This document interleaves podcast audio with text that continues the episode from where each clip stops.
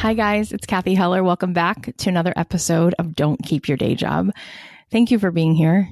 It means the world to me. I have no doubt that there are a million things you could be doing right now with your time, and instead, you chose to be here. So, thank you. I hope that every time you listen, you feel seen. I hope that every time you listen, you feel more courageous to follow your gut, to listen to yourself, to trust yourself.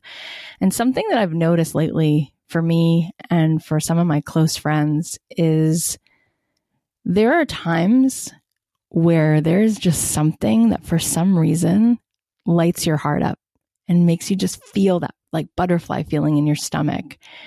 And Danielle LaPorte is somebody who she talks about this a lot. Like, how do you want to feel?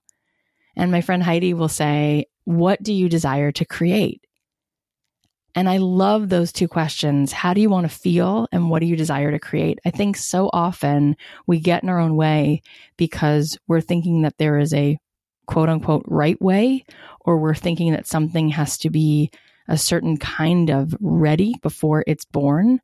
And I think that there are times where you just feel excited about creating something and you don't know exactly what it's going to look like. You don't know exactly how it's going to be or how it's going to play out, but you just know that when you think about, for instance, let's say you're, you're a visual artist and somebody says, so what feels most exciting? Do you want to teach painting? And you close your eyes and you think about that for a second and you're like, hmm, I don't know. And then maybe somebody says, What is it bringing women together who are healing through trauma and giving them paintbrushes and using visual art as a vehicle? And for some reason, you don't know why, but for you, that's the thing. It just starts to feel alive inside of your belly, inside of your heart. And you just go with that. Allow yourself to feel the feelings of what you desire. And our feelings, they know the way.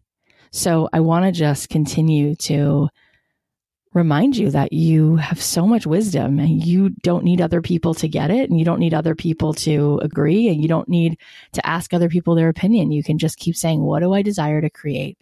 How do I want to show up in the world? What do I want to express? What makes me feel the most excited? How do I want to serve others? And remember, you don't have to solve the biggest problems. You don't have to end hunger. You don't have to cure cancer. You can create things that you think are going to be the answers to people's desires. They can just also be things that make your heart sing that you think would light other people up as well. So, the last thing I want to say on this note is when you feel like shutting down, see if you can stay open instead. There's been so many times when I just feel things get hopeless and I just want to shut down, whether it's in my marriage or in my career, there's moments when I feel like I've walked so far and I've climbed so far, and that place I'm trying to arrive at, it just seems like it's further and further away. But I just want to say what's really amazing is in moments when we feel like shutting down, if we can just stay open and trust that what we are longing for, it is possible and that we get to create it however we want. I know that that's not easy, but I have seen it so many times in my life that as I just continue to walk forward, sure enough, there's a clearing that I didn't even know was right there. So keep going and ask yourself as often as you can what do you truly desire? What do you want to create? What do you want to express? And then ask your source, God, your creator, the universe, your highest self, what would she have you do right now? What would she have you say? What can you do right now? And breathe in everything that you really desire. Let it just come in, just breathe it in, just see it happening, just feel all the things that you really want to create and exhale all the BS. Exhale everything that you don't need to carry around anymore. You've done it long enough, and it's your turn now to live according to your heart's desires. I am doing a masterclass next Wednesday at noon Pacific Standard Time, June 5th. And it's going to be the three essential steps to help you build your business. Like, how do you really do this? And I want to spend an hour with you guys really talking through this and giving you some concrete steps to take and some ideas that you can really put into practice. So come join me. You can find the link in the show notes. You can find the link on the dontkeepyourdayjob.com website. Sign up if you can't be there live just by signing up. We will send you the replay and I think it'll be really worthwhile. Also, I just cannot wait until next week. I will be opening the doors to a full three month program. I keep telling you that there's something coming. There's something coming. And many of you have gotten on the wait list for the inner circle and I thought the inner circle was going to be this once a month discussion group. And the more I just kept thinking about what I really desire to create, it's like I realize I just want to go deep. I want to give so much and I wanted to do more than show up once a month. And so I've been behind the scenes creating this entire program and stay tuned. Next week, you'll be hearing more about this program that's going to be available. And I will be coaching you and helping you really understand how valuable you are and how what you dream of doing is possible. And we can figure out a way for you to make it real. And how do we do that in a way that feels really good? Because I think that one of the things that's consistent for all of us is that we have a value of being a really good person. And for some reason, whenever we feel that two values that we hold are in conflict, we get stuck. And so I think that for some of us, sometimes we want so much to be a really good person. And we start thinking about selling something and all of a sudden we feel like wait am i going to be a good person if i start to ask people for money? Am I going to be a good person? What, what is that doing? How is that affecting me? And we need to understand how do we create what my friend told me. She said, Cathy, what you've created is an empathy empire. And how do we do that? How do we build a business through giving? How do we build a business through really showing up and offering value? And that's part of what I'll be teaching in this three month program that I'll be rolling out next week. Okay. So today we have another great episode. Jason Feifer is on the show. He is the editor in chief of Entrepreneur Magazine. He's a writer, a podcaster, a speaker, and in a way, he's very much an entrepreneur himself. He hosts two podcasts. One is called Pessimist Archive. It's a history show about why people resist new things. And the other one that I think you'll really love is called Problem Solvers, which is all about how entrepreneurs solve unexpected problems in their business. He's been an editor at a ton of well known publications like Fast Company, Men's Health, and he's written for ESPN, Slate, GQ, New York Times, Washington Post, The Guardian, and many more. So he shares a few juicy insights on the best strategies to pitch your work, not just as a writer or blogger, but any kind of outreach. And we get into how you can overcome a few key struggles that pretty much all entrepreneurs face at some point in their journey. I won't keep you guys waiting. So without further ado, please welcome the awesome Jason Feifer. Jason, I'm so happy that you're here. Thanks for joining me. I'm so happy to be here. Thanks for having me. It's such a cool thing to have you. So, I just want you to tell everybody a little bit about how you came to be the editor in chief of Entrepreneur Magazine, what that looks like in your journey that got you to be sitting where you are. Sure. So my background is in media. It's not in entrepreneurship. I started as a community newspaper reporter and my very, very first job was at this place called the Gardner News, 6,000 circulation daily newspaper in North Central Massachusetts. And I despised it. It was just, it was like writing about nothing for oh, nobody. Oh, no. And so after a year, I quit because I had this idea. I had this idea that nobody was ever going to come to me with the thing that I wanted. Right. right. So I realized I needed to quit that job and I needed to sit in my bedroom and I needed to spend my time, my precious time, not writing for this little newspaper, but instead just pitching cold into the darkness and trying to get people at larger publications to pay attention to me and prove to them that I could work with them. And so after nine months of that, I got some hits. I got in the Washington Post and the Boston Globe, Associated Press, and a number of other places. And wow, and and I just built from there. I, and I repeated that process. I've qu- I've quit other jobs and I've freelanced full time, and I've just gone and hustled and gotten myself in front of the people that I knew could be useful to me, instead of just focusing on like whatever gig I had because that wasn't going to get me where I wanted to go. So I have so many things that I want to sort of tease out here with you. There's so many people who listen to this show who would love to get their writing into a publication. Just curious mm-hmm. what tips you have for someone who wants to write or get their work published. Yeah, So, okay, number one, know your audience. Like really, really know your audience, uh, which is to say that whenever you reach out to any publication, you have like a layer, you have layers of audiences that you have to appeal to. You have to appeal to the person that you're reaching out to, the editor uh, that you're going to reach out to. And then they are serving their readers and they're serving their readers through the publication's expectations of what those readers are looking for. And you can learn all that by just really, really studying the publication and, and thinking very critically about what are they running? Why are they running it? Just like ask yourself that and then take it very seriously. I would say that most people when they kind of cold pitch or sometimes people will like write a piece and send it which is not that's that's not a really good way to get in but what they're doing is they're imposing their desire about what we publish upon us instead of trying to serve what we publish. I see it all the time. Mm. I've been sent humor columns at every publication I've ever been at. It's the weirdest thing. It's because there are all these people who want to write humor columns. Like if you don't see humor columns and don't send humor columns, like you have to know what your audience is and cater specifically directly to it. And I would suggest you start small. You just heard my story where like I quit this local newspaper and I, I was mostly writing for tiny little newspapers and little magazines. And I was building up a base of clips and knowledge and how to.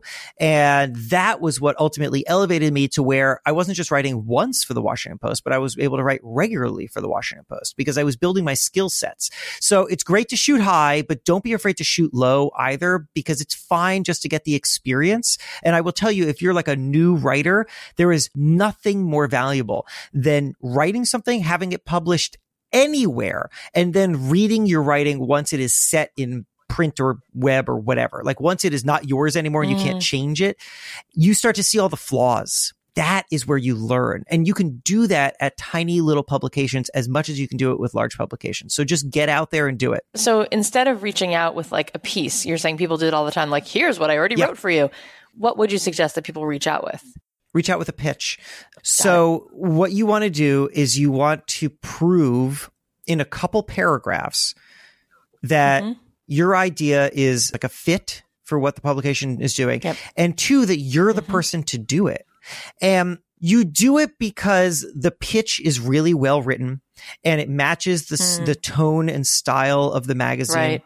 And it also right. contains enough reporting and insight that I know that you can handle this story. Remember that anytime that you reach out to somebody, everything that you do and say is making an argument for or against you. So make sure that you are making the argument for you. Yep. Awesome. Really, really helpful, you guys. That is gold. You just heard it from the editor in chief of Entrepreneur Magazine, who's also done this and so many other roles. So helpful. Okay. So having now been where you are for so long in your own path and also being at this magazine where you're constantly putting this under a microscope, what does it mean to you to be an effective entrepreneur? Yeah. So to me, the most important thing that you can do is embrace and use change is to see that everything around you and everything that you do has to change. You as a leader have, have to change regularly. The ideas that you have have to change. The thing that you built has to change.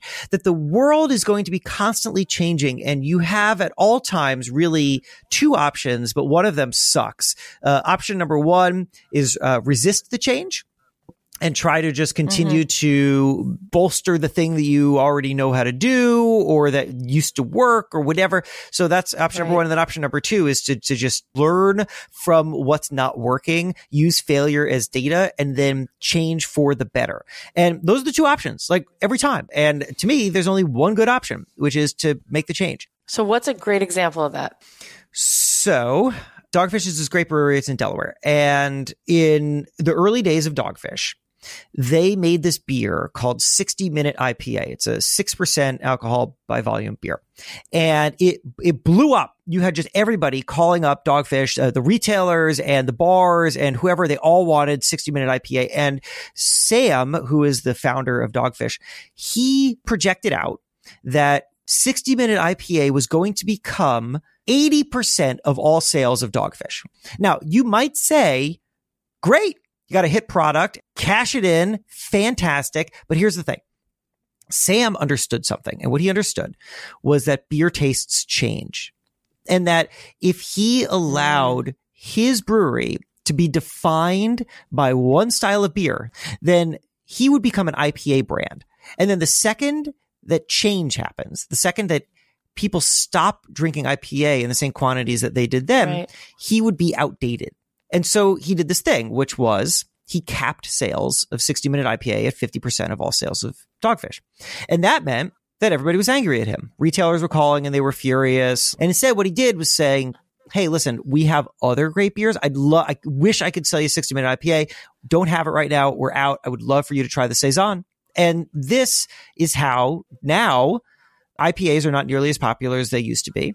And Dogfish is right. one of the largest breweries in America, and it's thought of as an innovator, not of as an Amazing. IPA brand. But that's not just embracing wow. change; that's anticipating change and building it into how you function. Yeah. Another great example of this to back up your point. The most epic one was Howard Schultz, who we had on. And he talked about how he he came back from Milan and he was working at this tiny little coffee company called Starbucks. They had three stores and all they did was make coffee beans and coffee grinds. That's it. And he came, he comes back and he says, we should get in the restaurant business and actually open up a place where we can make the coffee and sell it, like sell frappuccinos and cappuccino and all these things. It'll be amazing. And they were like, no one's going to be into that. We're not doing mm. that. And then he begged them. He said, could I just have a small piece of the warehouse to open this little shop and sort of prove the concept? And they were like, fine. So he did, and it took off and people loved it. And still they said, uh uh-uh, uh, we are not doing it. And obviously we know what happened is he wound up buying it, taking it over and yeah it's obviously worked. So being able to embrace change. You know huge. what that story reminds me of is this thing that Malcolm Gladwell once told me. I was interviewing him for the magazine and I asked him, I was like, how, Malcolm, do you decide what is a Malcolm Gladwell project? And what is the filter?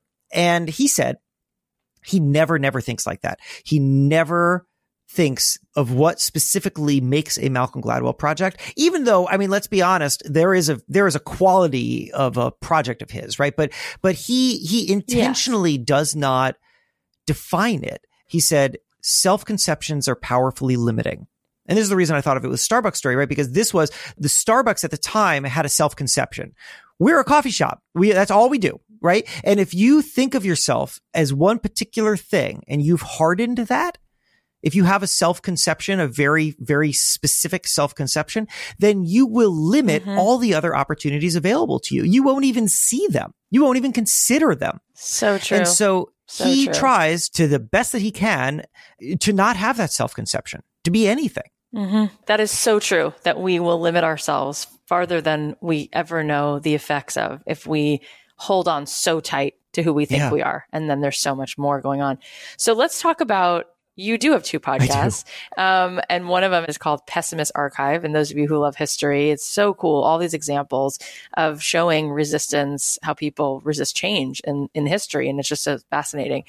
Your show, Problem Solvers, is all about how entrepreneurs solve unexpected problems in their business. And I love this so much.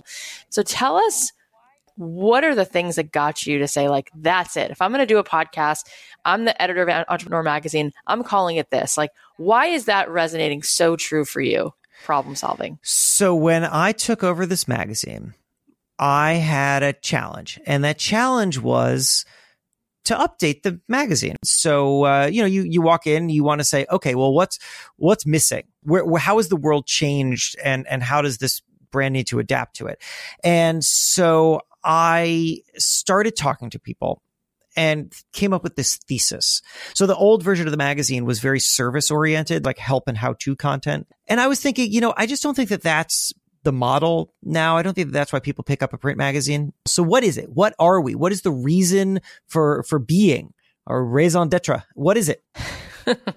and so I came to this realization, which is that the word entrepreneur has come to mean so many things to so many people. So what is it that binds all these people together? And the yeah. answer I came up with is the experience of entrepreneurship. Because the experience of entrepreneurship, of feeling lonely and crazy and problem solving your way through walls, that is a thing that everybody shares Yes. who identifies with the word entrepreneur. And that means that the core thing that they are always wrestling with and looking for inspiration on is how to solve problems because that's the main purpose of what they do. And it is also the main challenge. And so I reoriented it. I got rid of basically al- almost all the service. And instead I brought in all these narratives that were all in some way or another oriented around understanding how people solved problems and very, very purposely, not how like I saw that there weren't cheap razors out there. And so I created a company that sells cheap razors. Like, I don't think that's interesting to other people. Instead, what I want is like you were growing this company and then you ran into a gigantic, oh crap moment and it nearly destroyed your business and you had to figure out how to, how to fix it. And so once I had reoriented the mag around that, I started thinking, okay, well, what other ways can we take this core insight and bring it to people? And we wanted to start some podcasts here, and I love making podcasts. And so I thought, okay, I will start a podcast, and that thing will be at its core problem solving. And my hope is that by listening to how people solve problems, you calibrate your own way of thinking to how to solve problems. Yep. And that makes sense. And there are people listening right now who've heard this and they understand exactly what we mean by this. But some people who are listening might be bakers and some people are dancers and some people are songwriters and some people want to open a yoga store and they're thinking, I don't know how I'm supposed to solve a problem with my croissant. I don't understand what that means. How am I supposed to solve a problem with the pottery that I'm creating? How do you help people understand this who might not get that what they do solves a problem in any way? A florist might think, what do you mean solve a problem? I make floral design. I don't cure cancer.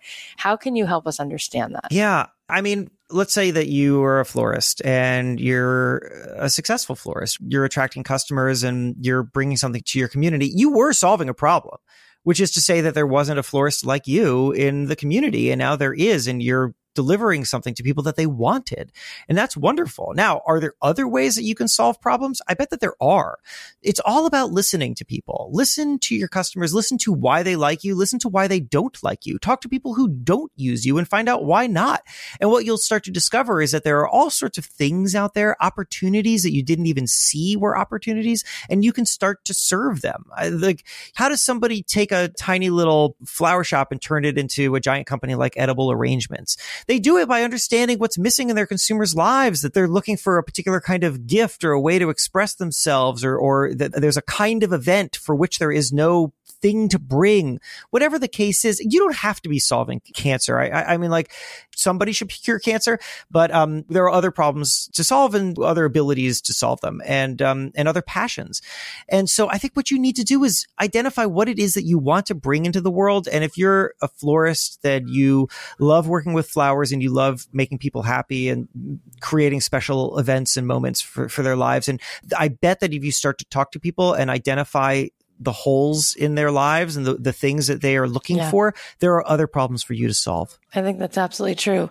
And I love that you keep saying like be on this mission of like talking to people, getting that feedback. And I think this is where people don't necessarily understand that it's a dialogue. It's a conversation. Like you're making something for somebody else, right? The difference between a hobby and a business is if it's a business, there's somebody else who's paying you for that thing. And so you're saying, have that ongoing conversation that weaving the feedback into your process should be part and parcel of what you're doing. And I think what then happens, especially I hear this a lot from creatives is, well, how can I be authentic and how can I make the things that I'm really supposed to make if I'm listening to what other people need so much? I, I gotta say, I don't, I just don't, I don't get that. You know, if you're going to participate in a marketplace, then be part of the marketplace. You know, I used to, I, I've evolved as a writer. Uh, I, I used to, I used to do things that were more uh, experimental and that I just scratched this kind of craft itch of mine. I am a writer and like, you know, it's like craft.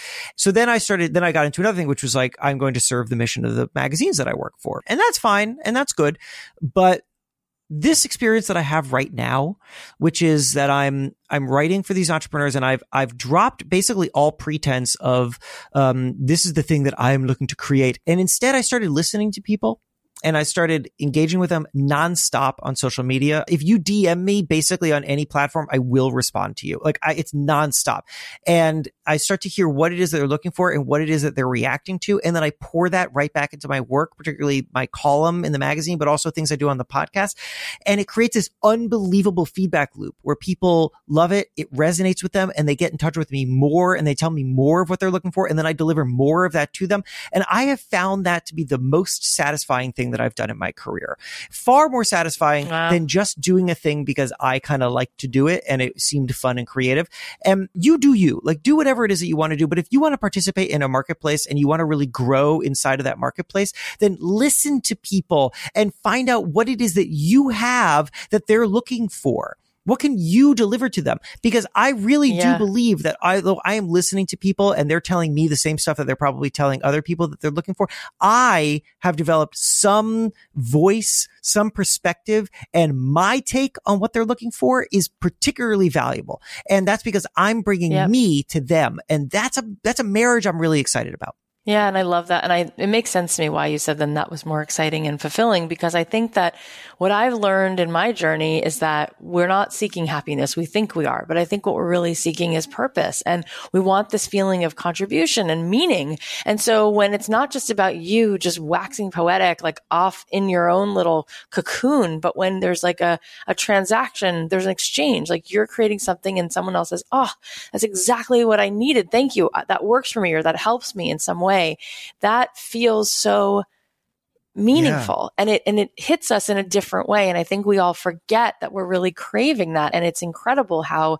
you can then find that your work turns into something greater than what it is because it's there then to fulfill something for someone else and i love that you're saying that so with your podcast, you've spoken to so many incredible people, including, as you mentioned before, Malcolm Gladwell. You've also spoken to Seth Godin, who I mentioned. What is the common thing that you feel you've learned from your guests beyond problem solving? Because we've already obviously hit on that. What else has come up for you that's been a theme that you've learned from doing this show from these incredible people you've interviewed? Rethinking, which is a, I guess it's a subset of change, but I, I see these entrepreneurs constantly rethink the purpose of something and the reason that they're doing it, the way that they function, um, they start to redefine things in certain ways. I'll give you an example of how it's kind of worked in my world.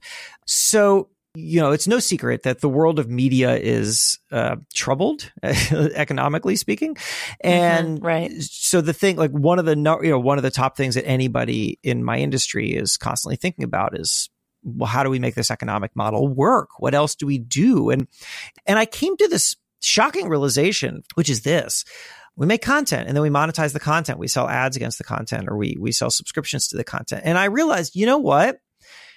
We actually have to stop trying to make that work Instead, we have to start thinking about the content as something else. Like if we make the content and people like the content, but the content doesn't make us money anymore because advertising money is going away and subscriptions are going down, then what is it? What is it? What are we doing? This is what an entrepreneur would ask. They would look at this thing and they'd be like, okay, well, here are your assets. What are they? What are you going to do? And I realized content is a relationship. That's what content is. When you put out content, people love you because they trust you. And so now you need to figure out how to monetize that trust in a different way. They're not going to pay advertisers not pay to be against the content, but maybe people will buy something else from you because they trust you because of the content.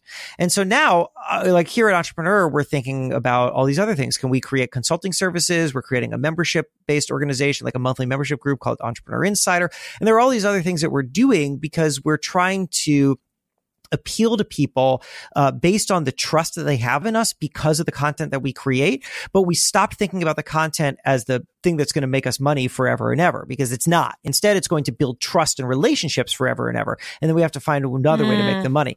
And like that is a, that's a transformational way to think, which is to say, yeah. look at something and be able to separate what it is from what it does and maybe what it is is still great, but what it does is something different.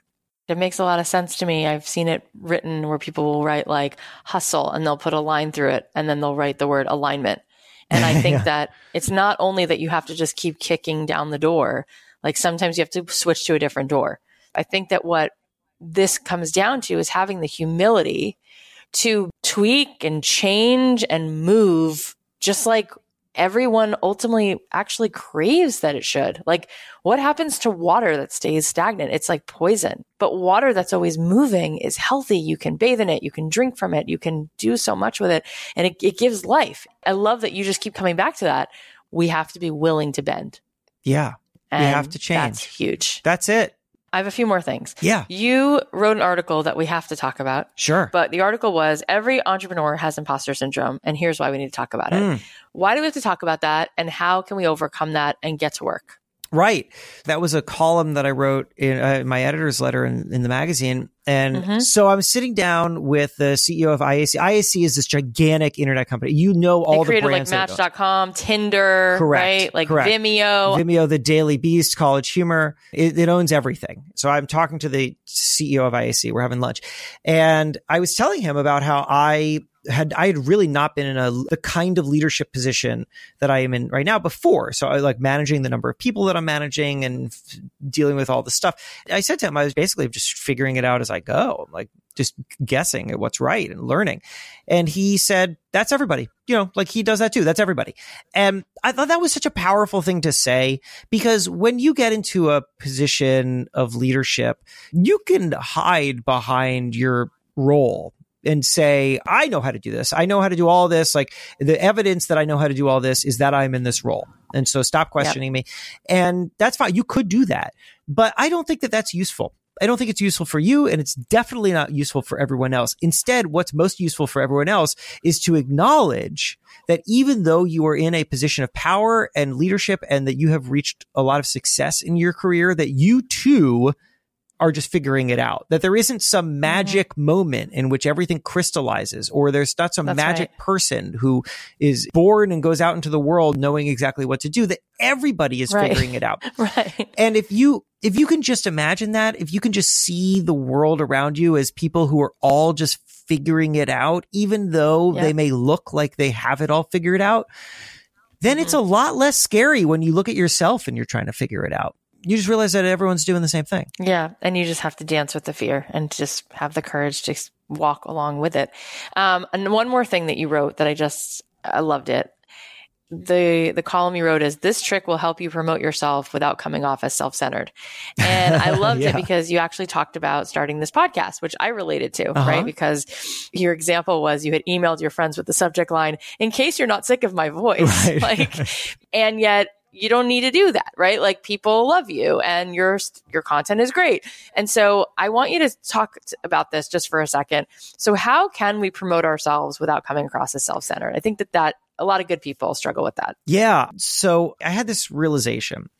I was looking at all these entrepreneurs and the way that they talk, particularly Tim Ferriss, actually, who I've I've gotten to know like a little bit. And the very first couple times that I interacted with Tim, I was like, I cannot believe how self-promotional this guy is. Like everything that comes out of his mouth is promoting one of his things. Like, and w- there was one time where I had him write something for the magazine, and it was like, "Can you offer three points about something?" I can't remember what it was, but anyway, then each one of those points included some reference to one of the episodes in his podcast that he wanted people to listen to, and I was like, "This is so. This is relentless. It's relentless, right?"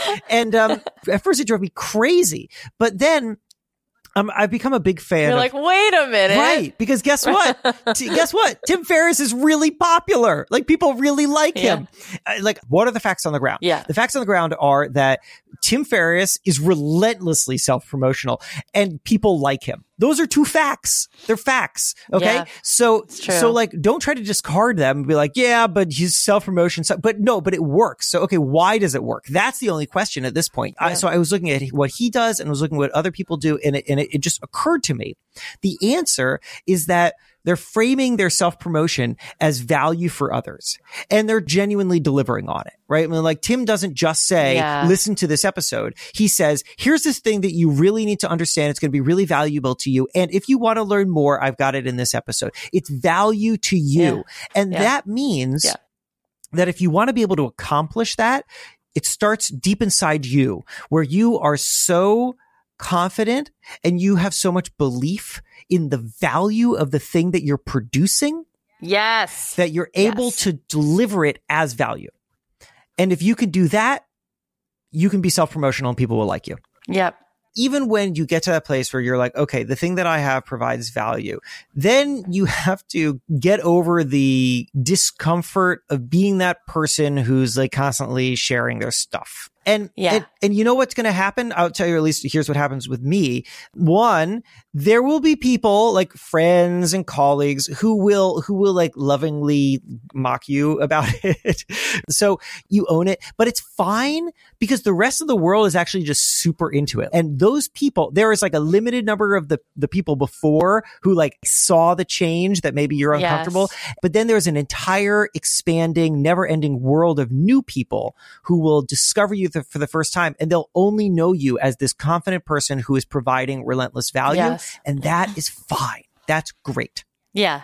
I agree with you. And I know those two pieces of the pie because it's so much easier for me to post something on Instagram than for my personal Facebook friends. I'm always like, oh God. Oh, I don't, Like, I don't post on Facebook. Slunk in Yeah, I don't post Yeah, on yeah, Facebook. because you, It's I- all my right, friends. like I hardly ever do. And it- I always feel so proud of anyone who's putting themselves out there, even when I don't necessarily like their product or agree with them, because I understand how vulnerable it is to do that. And there will never be somebody who's accomplished more than you who's trolling you, who's making fun That's of it true.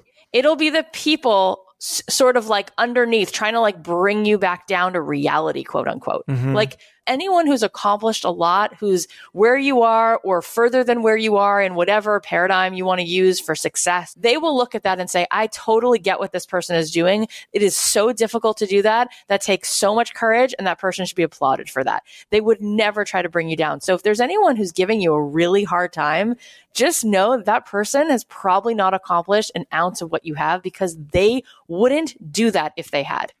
That's Yes. just a plain and simple truth. Man, that's such a good point, and it's completely true. And also, once you start doing it, you get it.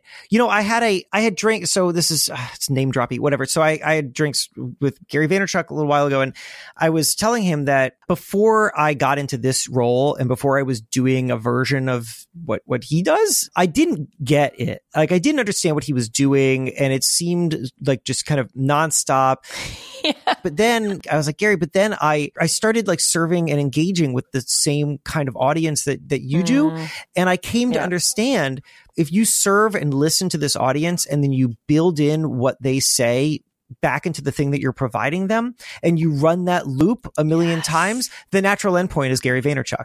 The, na- the natural endpoint is Gary Vaynerchuk. And so I see it. Yeah. And you know what? I was going to say God bless him because when he started out wearing that sweater vest in front of that little, he was sitting at that card table, just like drinking some glasses of wine. If you go back and scroll all the way Mhm. back to his first, not six, but his first like 600 videos on YouTube where he was doing wine library, you won't believe what this man put himself through till he finally got to be where he is. And to mention Seth Godin again, just because I love this quote when he was on the show, he said, You have to be willing to have the courage to tell mediocre stories until you can tell brilliant Yeah. ones. That is why I look at these people and I'm like, that takes tremendous courage. And that bit about being okay telling mediocre stories is totally true. Like the way, how do you like become this? It's because you, you do all the mediocre stuff enough that you refined it into really good stuff. And then you built this library of stuff. You just do it over and over and over again. I, I've started to, I came up with this little thing that I tell myself, which is that I cannot wait to do something the second time. You know, the first time it's just going to mm. suck. It's just going to suck. So like do it Right, right. do it so that you can get to the Yep. second time because the second time is awesome. So, you know, like, and, Yep. and I've just thought, I thought about I that the that. first time that I went and did a keynote and the first time that I went on live TV and all that stuff. Oh it's just like, let's totally get to the second time. Like, I got to get through the first time so that I can get to the second time. The second time is not actually going to be amazing, but it's going to be better than the first time. And that's all that matters. Yes, it is. I agree with you. I really like talking to you, Jason. You're Likewise. super sweet. Thank you. Thank you so much for having me. So, Jason, tell us where we can find you. Okay. So you can find me in all sorts of places. The really simple answer is jasonfeifer.com, J A S O N F E I F E R.com, where there are links to all the stuff, the podcasts, the newsletter. I got a newsletter and uh, social stuff and whatever. And so I would love for you to be in touch. Seriously, I said earlier that I Oh, respond that's to really everything. nice. And I do. I literally respond to everything. But otherwise, yeah, find me on social at Hey Feifer. Check out the podcasts, Problem Solvers, and Pessimist Archive, whatever. Check things out. Let me know what you think of them. I will get back to you. Thank you. Thank you for being here, Jason. It was so fun to talk to you. You guys, he's so generous that he just said that, but you should take him up on it. That's a really nice thing to, that you did that. Thank you. Thank you. This was so fun. That was so much fun talking to Jason. I highly recommend you go listen to his podcast, Problem Solvers and Pessimist Archive. You can also see his column in Entrepreneur Magazine. And as he said, he loves to hear from you, so don't be shy. You can reach out and let him know how much you enjoyed this conversation. Now, onto your wins. So, Lance posted in our Facebook group and said, I work in the engineering design field. I have a bachelor's in engineering, but I do not function as an engineer. I love design so much better. I spent 17 years in oil, gas, and mining, and I've not been satisfied. I completely changed industries just over a year ago into architectural window and panel design, and it has been a great change. But tomorrow night, I'm starting on my path to what I really want to do, which is writing. I outlined a seven book series for young adult readers for the past three years, and it has been killing me to not complete them. Well, I signed up for a writing class at the local community college, then a follow up class on book writing. I start tomorrow night, so wish me good luck on the first steps to eventually quitting my day job. Lance, I so applaud your bravery, not just because you were vulnerable and shared this with our group, but it takes so much courage to even let yourself step out into this new path and admit what you really want. And to be honest, I don't think you're going to need so much luck because everything you need is already within you. And it's been the compass that's led you to exactly where you are right now. So I just wish you continued courage in listening to that voice. I'd love to know how your writing class goes and the progress you make on the book series. So please keep us in the loop. Okay, the next win is from Christine. She wrote in the Facebook group, I did it. It's a small step, but it feels really big. I officially launched my business to the world, to my family, to friends, to my professional network via social media. I've been holding on to my new website, afraid no one would get it, afraid it wasn't perfect, afraid I look like a fool, afraid of judgment from those in my field of education. I've been building this up. And from this podcast, from building a new community, I found the courage to make a first step and the freedom freedom to know I don't have to have it all figured out. It will all reveal itself when it's all in motion. Thank you, Cathy. Christine, that's exactly it. You're right that's it. It's going to reveal itself as it unfolds.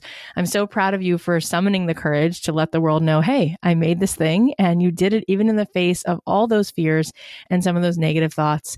So give yourself some credit for even just making the website because it looks awesome. You guys go give her some love. Her website is briteguide.com. That's B R I T E guide.com. You guys are the best. I will be giving that free masterclass on the three steps to building your business from day job to dream job. You can join me next Wednesday, June 5th at noon Pacific Standard Time. So go ahead and grab the link. And you should grab the link anyway here and sign up because if you miss it, you can still catch the replay. And I think that if you like this show, you're going to like it because I'm going to show up and I'm going to give you all I got. So um, you can sign up for that in the show notes, or you can find the link on the dontkeepyourdayjob.com website or in my Instagram bio. If you have a win you want to share with me, you can post it in our awesome Don't Keep Your Day Job Facebook group, or you can DM me on Instagram at Cathy.Heller. And if you'd like to be a part of one of these retreats that I'm planning, then you can DM me and say, Kath, I want to be in on that. And you can look for um, announcements about that on my Instagram feed. And also stay tuned because next week I will be opening the doors for just a small amount of time to this three month in depth coaching program where I will be showing you step by step how to grow this thing you love from passion project to profit. How do you monetize getting to do this thing that you love full time? I see you, I get it, and I want the lights to turn on for you. I want to show you where to direct your attention. I have a whole how to like step by step process I would love to share with you and then coach you through. I will also be bringing experts into this group. So stay tuned for more details on how to join me for that three month program. It's going to be really transformational and I'm so excited to be sharing that with you. If you haven't already subscribed to our show on Apple Podcasts or wherever you listen, please do and leave us a review. I love reading your reviews and it helps us so much. So please go ahead and do that. And if you feel like you know someone who would really benefit from listening to this podcast, then please share this episode or any episode that comes to mind. Thank you for listening. I'll leave you with a song of mine. Have an awesome weekend and I will talk to you on Monday. If dreams are made of paper, let's make paper mache. Build a world together with our hands. And if hope is made of helium, we'll be like balloons and float away. Wouldn't that be grand? Nothing lasts forever, so we're all a little scared. But we're not giving up that easy, no, we wouldn't dare. Hey, hey, Mr. Sun, don't you set tonight?